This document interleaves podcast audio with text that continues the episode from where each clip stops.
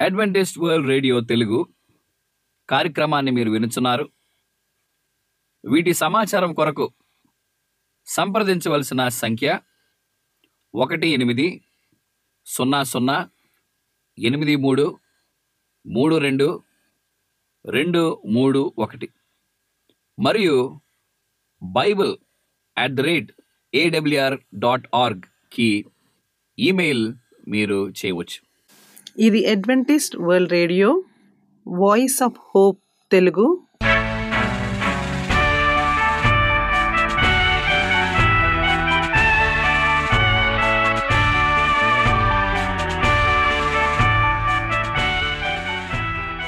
ప్రపంచమంతా క్రైస్తవ సందేశములు ప్రసారము చేయుచున్న అడ్వెంటిస్ట్ మీడియా కేంద్రము ఈ జీవనజ్యోతి కార్యక్రమమునకు ప్రేమపూర్వకముగా ఆహ్వానించుచున్నాము. ఈ జీవన జ్యోతి కార్యక్రమము ద్వారా మీరు చూపించుచున్న ప్రేమ లేఖ వ్రాయటం ద్వారా ఎస్ఎంఎస్ పంపటం ద్వారా తెలియపరచగలరు. అందు నిమిత్తం మేము కృతజ్ఞతలు మీ అందరికీ చెప్పుచున్నాము.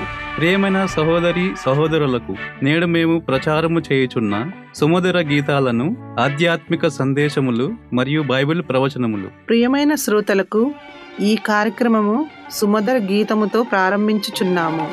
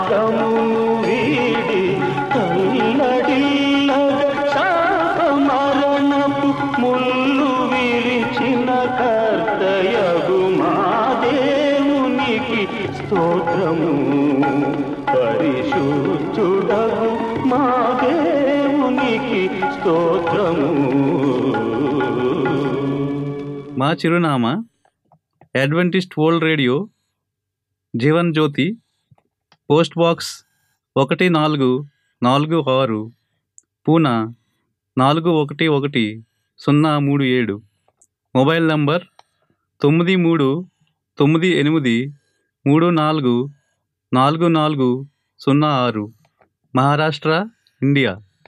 Email CHRI CHARD JOHN at the rate of Gmail dot com CDE number సున్నా సున్నా సున్నా ఎనిమిది సున్నా సున్నా సున్నా నాలుగు సున్నా ఒకటి ఏడు సున్నా మూడు ఈ సమయమందు పాస్టర్ రిచర్డ్ జాన్ గారు వాక్యోపదేశం చేస్తారు.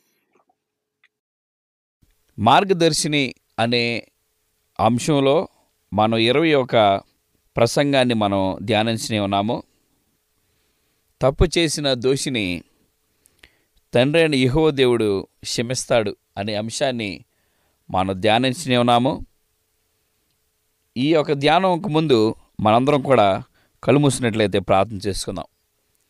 పరిశుద్ర ప్రేమలు మా తండ్రి దినమందు ప్రభా ఈ యొక్క వాక్యాన్ని మీరు ధ్యానించిన ఉండగా నీ కృప మాకు అనుగ్రహించమని వినిచిన ప్రతి నీ బిడ్డను ప్రభావ మీరు దీవించి ఆశీర్వదించమని యేసుక్రీస్తు నామని మేము ప్రార్థన చేసినాం తండ్రి. ఆమెన్. ఈ ఇరవై ఒక్క అంశంలో కొన్ని విషయాలను మనం ఈ దినమందు ధ్యానించినాం. మొదటిగా మనం చూస్తే మీరు భయపడకుండా ఈ తీర్పును ఎలా ఎదుర్కొనగలరు? మరి దేవుని యొక్క మార్గంలో జీవించే ప్రతి విశ్వాసి ఎటువంటి ఆలోచన తన యొక్క జీవితంలో చేయగలడనే ఉద్దేశం మనం నేర్చుకుని ఉన్నాం. మరి మన త్రియక దేవుడు ఏ విధంగా మానవుణ్ణి తీర్పు తీర్చనే ఉన్నాడు? మనలను ఏ విధంగా క్షమించనే ఉన్నారు? మన దోషులుగా ఈ లోకంలో జీవించినప్పుడు ఎటువంటి పవిత్రతను నీవు నేను కనుగొంటున్నామనే విషయాన్ని ఈ యొక్క అంశంలో మనం ధ్యానించని ఉన్నాం. మొదటగా మనం చూస్తే మీరు భయపడకుండా ఈ తీర్పుని ఎలా ఎదుర్కొనగలరు? అనగా ఈ భూలోకమును ఎవరు తీర్పు తీర్చగలరు? అనే ప్రశ్నకి సమాధానం యోహాన్ స్వార్త ఐదో అధ్యాయం ఇరవై రెండు వచనంలో తండ్రి ఎవరికి న్యాయ నిర్ణేత కాదు కానీ అన్ని తీర్పులను కుమారుడికి ఆయన వదిలిపెట్టినట్లు మనం చూస్తున్నాం అంటే దేవునికి మానవునికి అనగా తండ్రికి మానవునికి ప్రజలకు మరి మధ్యవర్తిగా యేసుక్రీస్తు ప్రభు ముందు ఉన్నాడు. అంటే తండ్రి తీర్పు తీర్చక ముందు మరి కుమారుడే ఈ లోకాన్ని లోకంలో ఉన్న ప్రజలను తీర్పు తీర్చడానికి ఆయన ముందు ఉన్నాడు. సో తండ్రి ఎవరికి న్యాయ నిర్ణేత కాదు కానీ కుమారుడే ఈ లోకంలో ఆయన తీర్పు తీర్చి తన యొక్క ఉద్దేశాన్ని తండ్రికి వివరించని ఉన్నారని ఇక్కడ మనం చూడగలం. ఇంకో ప్రశ్న ఏమిటంటే సిలువ యేసు ప్రభువును మన న్యాయ నిర్ణేతగా ఎలాగా రూపొందిస్తుంది? రోమిల్ రాసిన పత్రిక మూడు అధ్యాయం ఇరవై ఐదు ఇరవై ఆరు వచ్చినాల్లో దేవుడు అతనిని అనగా యేసు ప్రభువును త్యాగానికి రక్తంలో విశ్వాసం ద్వారా ప్రాయశ్చిత్తంగా ప్రదర్శించాడని మనం గమనించవచ్చు. ఎప్పుడైతే తండ్రి అయిన యహోదేవుడు తన కుమారుడైన యేసుక్రీస్తు ప్రభు ఆ యొక్క మరణ త్యాగం ద్వారా ఈ లోకానికి ప్రాయశ్చిత్తం కలిగిందని ఇక్కడ దేవుని యొక్క వాక్యలో మనం చూడగలం. ఈ రోమి రాసిన పత్రిక మూడో అధ్యాయం ఇరవై ఆరు వచనంలో అతడు తన న్యాయాన్ని ప్రదర్శించడానికి ఇలాగ చేస్తున్నారు. ఇది న్యాయంగా ఉండేందుకు మరియు యేసు ప్రభువే విశ్వాసము ధరించినారని మనం చూడవచ్చు. కేవలం మానవులకే కాదు విశ్వాసం. కుమారుడైన యేసుక్రీస్తు ప్రభు కూడా తండ్రి పట్ల విశ్వాసంగా జీవించినట్లు మనం చూస్తున్నాం. ఆ యొక్క విశ్వాసాన్ని న్యాయ నిర్ణయతగా తండ్రిని యేసుక్రీస్తు ప్రభు తన యొక్క జీవితంలో ఆయన పరిగణించినట్లు మనం చూస్తున్నాం. ఇక్కడ ఒక వివరణ ఏమని రాయబడిందంటే మనకు ప్రత్యేకంగా యేసు ప్రభు మరణం ఆయన ఒక న్యాయ నిర్ణేతగా మరి మరియు దయాలైన సమకూరుడిగా పశ్చాత్తాపం పొందిన పాపికి క్షమాపణ కలిగించువాడుగా యేసుక్రీస్తు ప్రభుని తండ్రి అని యహోదేవుడు నిర్మించారు. అంటే మానవులు ఎటువంటి తప్పిదం చేస్తున్నారో దానికి ప్రాయశ్చిత్తంగా యేసుక్రీస్తు ప్రభు శిల్లి మీద మరణించడానికి తండ్రి యొక్క ఉద్దేశము అయినది. మరి తండ్రి కుమారుడికి ఆజ్ఞాపించినట్లయితే కుమారుడు చేయకుండా ఉంటాడా? యేసుక్రీస్తు ప్రభు నెరవేర్చినట్లు ఏ మానవుడు కూడా ఈ లోకంలో చేయలేడు. ఒకసారి ఉదాహరణగా మనం చూస్తే తండ్రి కుమారుల మధ్య సంబంధం చాలా తక్కువగా మనకు కనబడుతుంది. కొంతమంది తల్లి కుమారులు ఎంతో ప్రేమగా ఉంటారు. కొన్ని గృహాల్లో తండ్రి కుమారుడికి ఒక స్నేహితుడిగా జీవిస్తారు. ఇక్కడ యేసుక్రీస్తు ప్రభు తండ్రితో ఎంత ప్రాముఖ్యమైన సహవాసాన్ని ఏర్పాటు చేసుకున్నారంటే అది చాలా గొప్పగా మనకున్నది. తండ్రి కుమారుణ్ణి ఈ లోకానికి పంపించి రక్షకుడిగా జీవించి మానవుల యొక్క పాపానికి ప్రాయశ్చిత్తంగా తన కుమారుణ్ణి బలర్పించినట్లు మనం చూడగలం. మరి తండ్రి మాట కుమారుడు యేసుక్రీస్తు ప్రభు నెరవేర్చాడు. ఈ రోజుల్లో గృహాల్లో తల్లిదండ్రులను మనం చూస్తున్నాము పిల్లలుగా ఎదుగుతున్నాము. పిల్లల తల్లిదండ్రులను వారు చూస్తున్నారు తల్లిదండ్రుల పిల్లలను వారు చూస్తున్నారు కానీ తండ్రి ఉపదేశాన్ని ఉద్దేశాన్ని తన యొక్క కష్టాన్ని బిడ్డలు గమనించుకొని ఆ తండ్రికి గొప్ప విలువైనటువంటి ఉద్దేశాన్ని వారు చేయాలి. మరి గృహంలో కుమారుడు తప్పు చేస్తే ఎవరు క్షమిస్తారు? తండ్రి క్షమిస్తాడు. ఆయన గద్దించినా ఆయన ఏ మాటలు ఏమనన్నా తండ్రి కుమారుణ్ణి ఏమైనా చేయగలడు. సో కుమారుడు కూడా తండ్రికి లోబడి జీవించడానికి మరి ప్రయత్నించే వ్యక్తిగా కుటుంబాల్లో మనము చూడవచ్చు. ఈ దినాల్లో మనం చూస్తే మరి మాట వినని మరి తల్లిదండ్రులుగా లేకపోతే కుమారులుగా చాలామంది వారు ఉంటున్నారని మనం చూడవచ్చు. సో తండ్రి యొక్క ఉద్దేశాన్ని సఫలపరిచే కుమారులుగా కుమార్తెలుగా దేవుని బిడ్డలుగా మనం ఎదగాలప్పుడు ఆ యొక్క క్షమాపణకి ఎంతో గొప్ప అర్థము మనకున్నది. ఎందుకంటే God forgives sinners and blesses him అని ఇక్కడ మనం చూడవచ్చు. దేవుడే పాపులుగా ఉన్నవారిని క్షమించి పరిశుద్ధులుగా ఆయన సిద్ధపాటు చేస్తున్నారని ఇక్కడ దాని యొక్క ఉద్దేశం మనకున్నది. ఇంకేమన్నది ఉన్నది ఇక్కడ? యేసుక్రీస్తు ప్రభు త్యాగం ద్వారా ఒక వివక్షత పక్షపాత వైఖరి లేనట్టి న్యాయ నిర్ణేత ఒక అపరాధిని నిరపరాధిగా ఎలా ప్రకటించగలడు? యేసు ప్రభు తన చేతులలోని గాయాలు మచ్చలను చూపించి జవాబు ఇవ్వగలడు. ఆయన తన సొంత శరీరంతో మన పాపాలకు తగిన శిక్ష స్వీకరించాడు. ప్రకటన గ్రంథం ఇరవై అధ్యాయం పన్నెండు వచనంలో పరలోకమందు ముద్రించబడిన పుస్తకాలు ప్రతి వ్యక్తి యొక్క జీవిత రికార్డును పరీక్షించి ఉంచుతాయి. ఈ రికార్డులు తీర్పు సందర్భంగా ఉపయోగపడతాయని ఇక్కడ మనకి చెప్తున్నారు.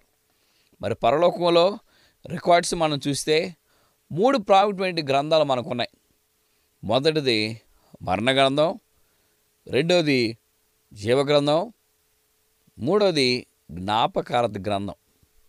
ఈ మూడు గ్రంథాల్లో కేవలం రెండు గ్రంథాల గురించే పరిషత్ గ్రంథంలో లిఖించబడ్డాయి. ఒక గ్రంథం గురించి వివరణ లేదని మనకు తెలుసు. కానీ ఈ మూడు గ్రంథాలని గమనించుకొని యేసుక్రీస్తు ప్రభు మానవులుగా మనం ఎటువంటి పరిస్థితుల్లో ఎటువంటి పాపాలను ఎటువంటి ఉద్దేశాలను మనం చేస్తున్నామా లేదా అని గ్రంథాల్లో దేవదూతలు ప్రతీది కూడా లిఖిస్తూ ఉన్నారు. సో దేవుని ప్రియబిడ్డలుగా మనం ఈ యొక్క విషయాన్ని గమనించుకొని మరి మనం ఉప ఉపాధ్యాయులుగా మనం ఉన్నప్పుడు మన స్టూడెంట్స్ని ఎలా చూస్తామో మరి విద్యార్థులుగా వారి యొక్క ఉపాధ్యాయులను వారి టీచర్స్ని వారు ఎలా గమనిస్తారో ప్రతి ఒక్కరు కూడా ఈ జీవిత పరీక్షలో వారు ఉంటున్నారు. ప్రతి అడుగడుగు వారు చేసే పనులు కానీ విషయాల్లో కానీ వారిని తీర్పు తీర్చడానికి ఎవరొకరు ఉంటారు. బిడ్డలకి తీర్పు తల్లిదండ్రులు మరి విద్యార్థులకు తీర్పు ఉపాధ్యాయులు. అలాగా ప్రతి పరిగణంలో మన యొక్క ఉద్దేశాన్ని చూస్తున్నాం. సో ఇక్కడ కూడా తండ్రి కుమారుల యొక్క సంబంధాన్ని ఇక్కడ మనం చూడవచ్చు. వారిద్దరు కలిసి పాపం చేస్తున్న ప్రతి మరి పాపిని క్షమించి మరి పరిశుద్ధులుగా చేయటమే వారి యొక్క పని అయ్యున్నది. రహస్యంగా ఆచరించిన పాపాలు మరియు నేరాలు ఎప్పటికీ తమను వేధించడానికి వెంబడించవని ఊహించే వారికి ఇది చెడువార్త. మొదటి వ్యవహానం మొదటి అధ్యాయము ఏడవచనంలో యేసు ప్రభు రక్తం మనలను అన్ని పాపాల నుండి పరిశుద్ధులనుగా చేయను. యేసుక్రీస్తు ప్రభు చిందించిన ఆయన పరిశుద్ధ రక్తం ద్వారా ప్రతి పాపికి ఈ ప్రాయశ్చార్థం యొక్క ఉద్దేశం వారి యొక్క జీవితంలో జరిగినదని మనం చూడవచ్చు. మరి యేసుక్రీస్తు ప్రభు మన కొరకు ఆయన వచ్చి మరణించి ఆయన త్యాగం చేసినారు కాబట్టి మనం ఏ విధంగా మన యొక్క జీవిత గమనంలో మనం వెళ్ళగలం? ఎటువంటి రహస్యాన్ని నీ యొక్క జీవితంలో తండ్రి నెరవేర్చగలడనే ఉద్దేశం నీలో ఉన్నదని మనం గమనించుకుంటూ ఉండాలి. ఇక్కడ రెండో కొరింతలు రాసిన పత్రిక ఐదో అధ్యాయం ఇరవై ఒకటి వచ్చినలో దేవుడు ఏ పాపము లేనట్టి అతనిని మనకు పాపంగా ఆయన చేయబడ్డాడు. తద్వారా అతనిలో మనం దేవుని పరిపూర్ణ ధర్మత్వాన్ని మనము పొందగలం. అంటే మన పాప జీవితానికి బదులుగా యేసు ప్రభు యొక్క పరిపూర్ణ ధర్మత్వ జీవితాన్ని పొందగలిగాం. ఎందుకంటే యేసు ప్రభు యొక్క పాపరహితమైన జీవితం మరియు మరణం కారణంగా దేవుడు మనము క్షమించి మనం ఎప్పుడు పాపం చేయనట్లు చూసుకుంటూ ఉన్నారు. యేసు ప్రభు మన న్యాయవాది మరియు న్యాయ నిర్ణేత కావడానికి ఏది అర్హత కల్పించబడుతుందో మనం చూడవచ్చు. మన జీవిత విధానంలో మార్పు మనకు కనపరచబడాలి. ఎందుకంటే మన కొరకు యేసు క్రీస్తు ప్రభు ఆల్రెడీ ఆయన మరణించారు. మన పాపాలన్నీ కూడా క్షమించబడ్డాయి. మరి క్షమించబడిన తర్వాత కూడా మనం పాపం చేసుకుంటూ వెళ్ళినట్లయితే పరిశుద్ధులుగా మనం అవటానికి కష్టంగా ఉంటుంది. మన పరిశుద్ధులుగా అవ్వాలంటే దేవుని యొక్క ఉద్దేశాన్ని మనం సఫలపరచాలి. ఆయన ఉద్దేశాన్ని మనం నెరవేర్చాలి. ఆయనకి గొప్ప సాక్షులుగా మనం జీవించే అవగాహన మనకి రావాలి. రెండోది యేసు ప్రభు సకాలంలో ఆయన మన కొరకు వచ్చినట్లు దేవుని యొక్క వాక్యం మనకి చెప్పబడుతుంది. మతేసు వార్త మూడో అధ్యాయము పదహారు పదిహేడు వచ్చినలో యేసు ప్రభు అభిషేకం తర్వాత ఆయన నీటి నుండి వెలుపలకి వెళ్ళాడు. ఆ క్షణంలో పరలోకం తెరవబడి ఆయన దేవుని ఆత్మ ఒక పావురం వలె దిగి రావడాన్ని తనపై వెలుగు నింపడాన్ని ఆయన చూస్తున్నారు అప్పుడు పరలోకం నుండి ఒక స్వరం వినిపించింది. ఇతడు నా ప్రియమైన కుమారుడు ఈనందు నేను ఆనందించుచున్నాను. నా కుమారుడి పట్ల నేను సంతోషించుతున్నాననే ఒక గొప్ప ఉద్దేశం కలిగినట్లు మనం చూస్తున్నాం. ఎప్పుడు ఈ సందర్భం జరిగింది? యేసుక్రీస్తు ప్రభు తనకు తానే స్వయంగా మానవునికి ఒక ఉద్దేశాన్ని సఫలపరచడానికి ఆయన బాప్తీసము తీసుకున్నట్లు మనం దేవుని యొక్క వాక్యాన్ని మనం చూడగలము. ఆయనే స్వయంగా ఆయన యొక్క ఉద్దేశాన్ని సఫలపరచడానికి యేసుక్రీస్తు ప్రభు నీటి బాప్తిజాన్ని ఆయన తీసుకున్నట్లు మనం చూడగలం. ఎందుకు నీటి బాప్తిజం తీసుకున్నాడు యేసుక్రీస్తు ప్రభు? ఆయన ఎటువంటి పాపం చేస్తున్నాడా? ఆయన పాపానికి అర్హుడా? ఎటువంటి పాపం లేనివాడు యేసుక్రీస్తు ప్రభు వెళ్ళి నీటి బాప్తిజాన్ని తీసుకుని ఉన్నాడు. ఎందుకంటే ఆయన విధంగా యేసుక్రీస్తు ప్రభు పాటించిన విధంగా ప్రతి మానవుడు ఈ లోకంలో ఆయన యొక్క ఉద్దేశాన్ని సఫలపరిచే బిడ్డగా మనం జీవించాలని యేసుక్రీస్తు ప్రభు తన యొక్క ఉద్దేశాన్ని చేసినట్లు మనం చూస్తున్నాం. ఎప్పుడైతే బాప్తిస్ట్ యోహాను ఆ యోర్ధన్న దగ్గర నుంచొని ఓ సర్ప సంతానమని అక్కడున్న పరిశీలకు సద్దుకీలకు శాస్త్రులకు ఆయన బోధిస్తున్న సమయంలో యేసుక్రీస్తు ప్రభు ఆ యోర్ధాన్లోనికి వచ్చి ఎంత గొప్ప అభిషేకంతో కలిగిన క్రియని ఆయన చేసినట్లు పరిశుద్ధ గ్రంథంలో మనము చదవగలం. ఇక్కడ మన దూత ఏ విధంగా యేసు ప్రభుని కనుగొలవని ఇక వా మాటను మనం గమనించినప్పుడు ఇక్కడ హెబ్రి పదం దూత అనే మాటకి గ్రీక్ పదం ఏంటంటే యేసు ప్రభువు కూడా అని మనం చెప్పవచ్చు ఆయన అభిషేకం పొందినప్పుడు పావురం ఆయన భుజం మీద వాలి ఈయన నా ప్రియకుమారుడు ఈనందు నేను ఆనందించుచున్నాను అనే స్వరాన్ని మరి ఆ కాలంలో ఆ సమయంలో వచ్చినట్లు మన దేవుని యొక్క వాక్యంలో మనము చూడవచ్చు. లూకాసు వార్త మూడో అధ్యాయం మొదటి వచ్చినలో యేసు ప్రభు శిష్యుడు లూకా ప్రభు దూతగా అభిషేకం పొందిన తేదీని ఇక్కడ రాసినట్లు మనము చూడవచ్చు. ఎప్పుడు అభిషేకం పొందినారంటే మరి క్రీస్తు శకం ఇరవై ఏడులో యేసు ప్రభు శిష్యుడు లోక మరి దేవుని సేవకుడిగా ఏర్పాటు చేయబడ్డాడని చరిత్రలో లెక్కించబడింది. మరి శిష్యుడైన దేవుడు సేవకుడైన లూక యేసుక్రీస్తు ప్రభుని స్వరక్షకునిగా అంగీకరించి ఆయన బాధ్యతను ఆయన కాడి మోయటానికి మరి స్వార్థికుడు లోకా కూడా సిద్ధపడినట్లు దేవుని యొక్క వాక్యలో మనం చూడగలం. మరి యేసు ప్రభు అవతారానికి ఐదు సంవత్సరాల కంటే ముందుగా మరి దానియలు ప్రవక్త ప్రభు క్రీస్తు శకం ఇరవై ఏడులో అభిషేకము పొందినట్లు మనం చూడగలం. సో దేవుని ప్రియబిడ్డలుగా మనం గమనించవలసిన గొప్ప విషయం ఏమిటంటే మరి యేసుక్రీస్తు ప్రభు లోకాన్ని జ్ఞాపకం చేసుకుని ఉన్నాడు. శిష్యుడైన లోక దేవుని యొక్క అభిషేకాన్ని పొంది ఉన్నాడు. కేవలం ఆయన స్వార్థ రాయటమే కాదు కానీ ఆయన స్వార్థలో మనం గమనించినప్పుడు లోక అన్ని విషయాల్లో తన యొక్క ఉద్దేశాన్ని సఫలపరిచినట్లు మనం చూడవచ్చు. ఇక్కడ ఏమని రాయబడి ఉన్నదని మనం గమనించినప్పుడు ఆయన యొక్క మూడవ ఉద్దేశం పాపాల క్షమాపణ ఇచ్చిన గొప్ప హామీ యేసుక్రీస్తు ప్రభు నెరవేర్చినట్లు మనం చూడవచ్చు దానిల గ్రంథం తొమ్మిదో అధ్యాయము ఇరవై ఆరో వచ్చినలో అభిషేకం చేయబడిన వ్యక్తి మరి దేవుని యొక్క ప్రియబిడ్డగా ఉన్నాడని మనం చూడవచ్చు.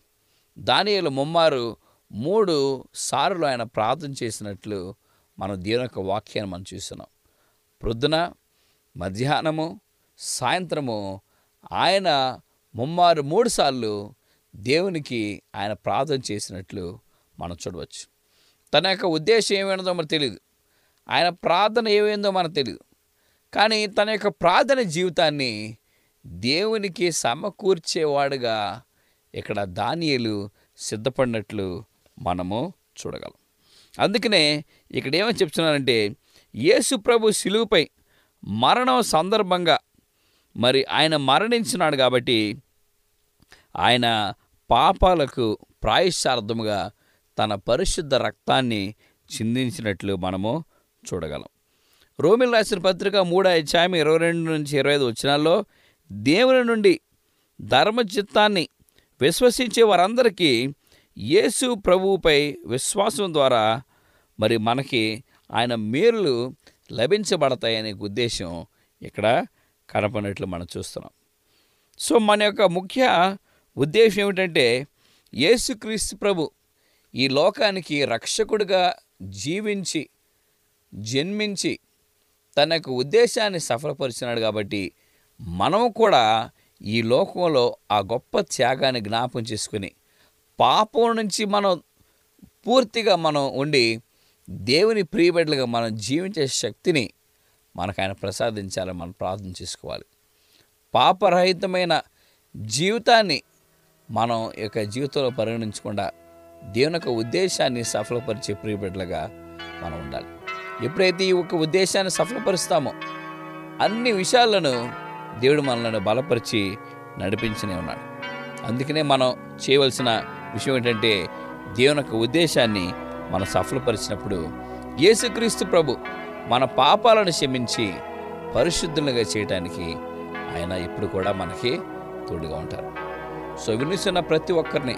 దేవుడు దీవించి మన పాపాలను క్షమించి మనలను కూడా పరిశుద్ధులుగా దేవుడు చేయాలని మన ప్రార్థన ఉన్నది. మనం ప్రార్థన చేసుకుందాం. పరలోకంది మా తండ్రి మరొకసారి ప్రభా ఈ యొక్క ఉద్దేశాన్ని మీరు మాకు తెలియపరుచున్నారు. మేము కూడా నాయన మా యొక్క పాపాలను తప్పిదములను మరి మీ ద్వారా క్షమించబడి మీ నిత్య రాజ్యంలో తండ్రి మాకు కూడా సదవకాశాన్ని మీరు ప్రసాదించమని పరిశుద్ధులుగా తండ్రి మీరు మమ్మల్ని తీర్చిదిద్ది ఆశీర్వదించి నడిపించమని యేసుక్రీస్తున్నామని మేము ప్రార్థన చేస్తున్నాం తండ్రి. ఆమేన్.